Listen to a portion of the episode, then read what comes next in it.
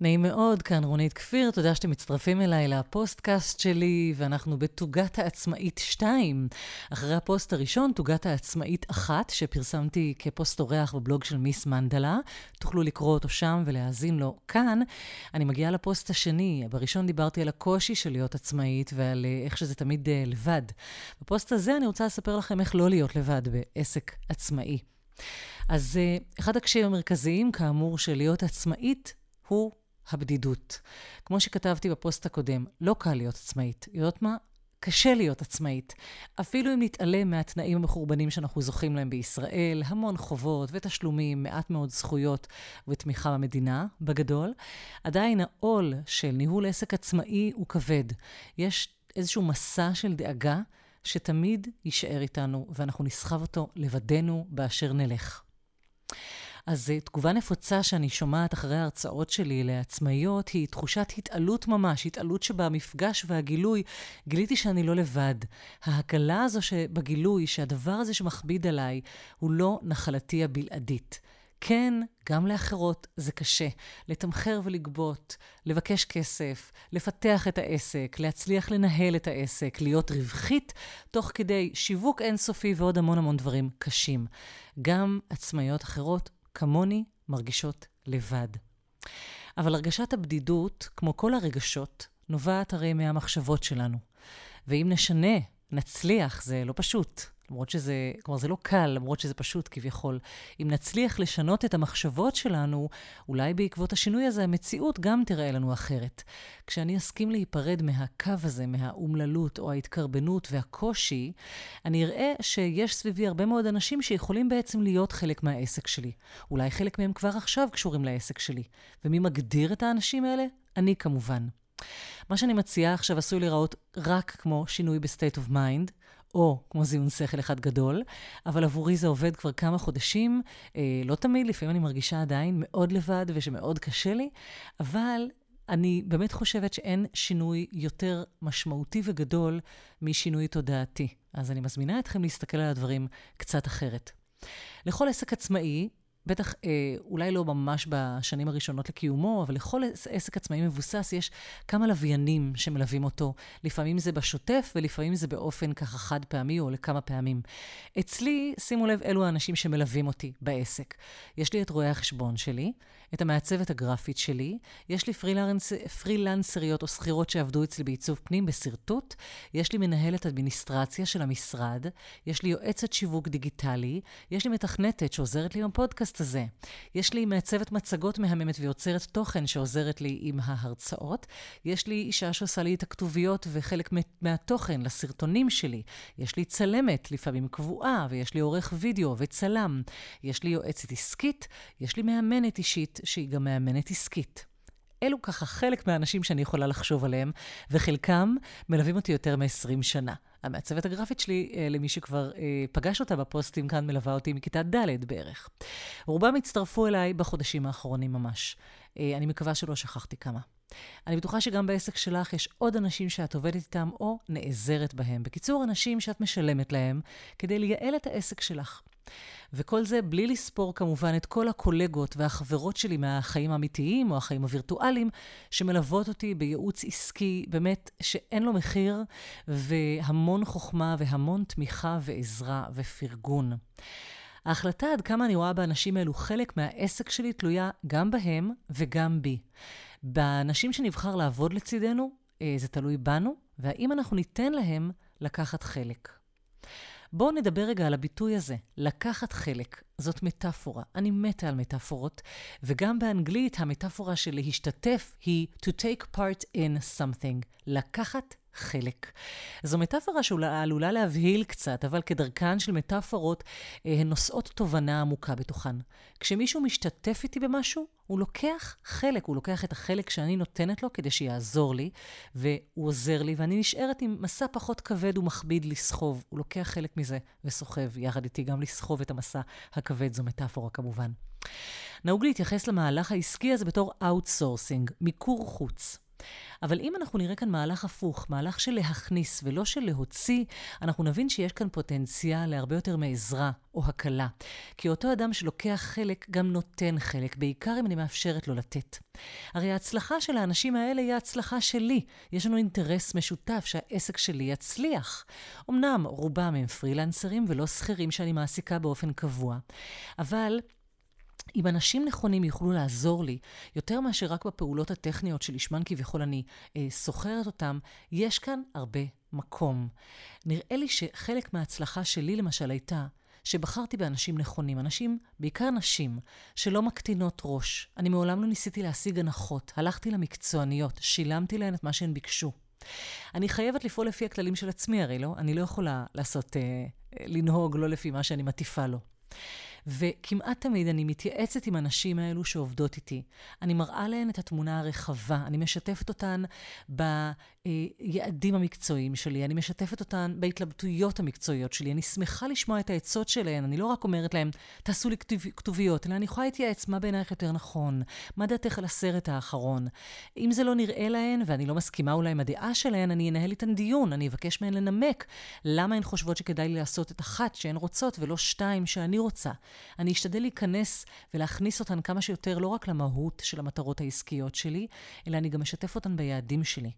עד עכשיו כשעשיתי את זה, כשבעצם אני אפשרתי להן להיכנס יותר, כולן נרתמו בשמחה לתהליכים שלי, ועזרו לי ביחד להרכיב תמונה גדולה יותר ומורכבת יותר של מה שאני עושה.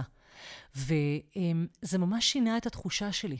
את התחושה שלי שאני לא לבד, שיש לי עוד אנשים שאכפת להם מהבייבי הזה שלי. עכשיו אני רוצה לספר לכם על סיפור שקרה לי באחת ההרצאות לפני כמה חודשים. אישה שהיא בעלת קייטרינג שאלה אותי על שיחות עם לקוחות. לפי השאלה אני הבנתי פחות או יותר איך זה הולך אצלה. היא השקיעה המון המון זמן בלענות לפניות של לקוחות שמתעניינים בשירות שלה. היא מספרת להם על העסק שלה, לפעמים הם קובעים איתה פגישת היכרות, לפעמים מגיעים עוד בהמשך לפגישת טעימות, ואחרי שהיא שולחת הצעת מחיר היא חוזרת אליהם והם שוב משוחחים לראות אם סוגרים והם עושים ביחד עסקים. ולא כולם חוזרים, ולא כולם סוגרים, וכך יוצא שהיא מרגישה שהאנשים האלה גם מבזבזים לה טעימות, וגם גוזלים לה המון המון זמן. והיא נשמעה מאוד מתוסכלת מזה, ואין ספק שנדרשת כאן התייעלות. עכשיו, בעיה נפוצה בעסקים עצמאיים ש- שהם לא סופרים את השעות האלו. גם אני בעסק של ההרצאות שלי והייעוצים מבלה המון המון שעות בשיווק ובהכנה ובלנסות לעניין בזה אנשים, ובהכנה לקראת ההרצאות וכל מה שמסביב. וגם אני לא ממש סופרת את השעות. גם כביטוי, אני לא סופרת אותן, וגם במובן הפרקטי, אני פשוט לא מודדת כמה שעות זה לוקח. אין לי מושג בסוף היום לפעמים בכמה שעות מדובר. ולא רק ללקוחות שלנו, גם לנו יש נטייה להסתכל רק על השפיץ של העסק, רק על התוצאות או על ההכנסות. למשל בהרצאות קל לי להסתכל על ההרצאה עצמה, כמה נרשמו להרצאה, כפול כמה על הכרטיס, זה כאילו ההכנסות שלי, וואלה, מגניב. אבל קרה לי לא פעם שיצאתי מהמשרד אחרי יום שלם, ואשכרה אמרתי לעצמי, יו, לא עשיתי כלום היום. כי בעצם, כאילו ליום הזה לא הייתה תוצאה קונקרטית. לא הרווחתי כסף, לא סגרתי הרצאה. אבל כשהסתכלתי על זה, ברור שעשיתי. עשיתי המון. כל היום הייתי בפייסבוק ופרסמתי וכתבתי ויצרתי תוכן וצילמתי, והיגבתי וחבר, חיברתי ויזמתי דיונים ועניתי לקבוצות, ושוחחתי ושלחתי ועוד אין סוף פעולות שנראות כמו כלום ונראות רק מסביב לדבר האמיתי, אבל הן העבודה שלי. אני עובדת סביב השעון על העסק הזה של נעים מאוד, כל השבוע, כל היום, וכמו עצמאית לוקחת את זה איתי גם ללילה וגם לשבתות. אבל חלק גדול מזה אני לא סופרת כעבודה. למה? בין היתר אצלי, כי אני לא משלמת על זה לאף אחד. זה כאילו לא עולה לי. ומה? הדרך הכי יעילה בשבילי לספור את השעות האלו, כמו שבעלת הקייטרינג אמורה בעצם לספור את כל השעות שהיא מקדישה, כדי שהיא תלמד לחתוך את השיחות האלה, שיחות של חמש דקות, והיא תלמד להגיד לא לאנשים שהיא מריחה ככה מההתחלה, שרק באים לטעום אבל לא יסגרו את העסקה, כדי להתייעל. יכול להיות שדווקא אילו היא הייתה משלמת למישהו לעשות את העבודה הזאת, היא הייתה מתייעלת. כשמנהלת המשרד שלי מטפלת בהרשמה להרצאות ובכל מה שמסביב, היא סופרת את השעות עבורי, כי משל... אני משלמת לה לפי שעות. אז זה לא שהיא רק עולה לי כסף, אלו שעות שבכל מקרה אני הייתי משקיעה בזה, ואני מאמינה לה שהיא תייעל את זה, והיא לא סתם תמרח את זה ותגווה ממני. זאת הדרך שלי למדוד כמה שעות זה לוקח, ואני מודדת את זה בכסף. בכל מקרה, מדובר היה כאן בשעות, אבל אני לא מחשבת את זה כהוצאה. ואולי לכן אני מפסידה על זה, והעסק שלי לא רווחי. הרי עסק רווחי הוא כזה שבו ההכנסות עולות על ההוצאות. עכשיו, יכול להיות שתגידו לי, באמת יופי, יופי לך, לך יש עסק מצליח וגדול, ואת מבוססת, ולא חוכמה להשקיע בו כסף ולשלם לאנשים שיעשו לך את כל הדברים האלה. לי אין את הפריבילגיה הזאת. אז זהו, שאין לי ממש מושג. העסק שלי לא גדול, אבל אני רוצה שהוא יגדל. לא בהכרח בהכנסות אפילו בשלב הזה. זה בהחלט עשוי לקרות אם אני אצליח, אבל אני רוצה שהוא יגדל בהיקף שלו. אני רוצה שהוא יגדל ביעילות שלו.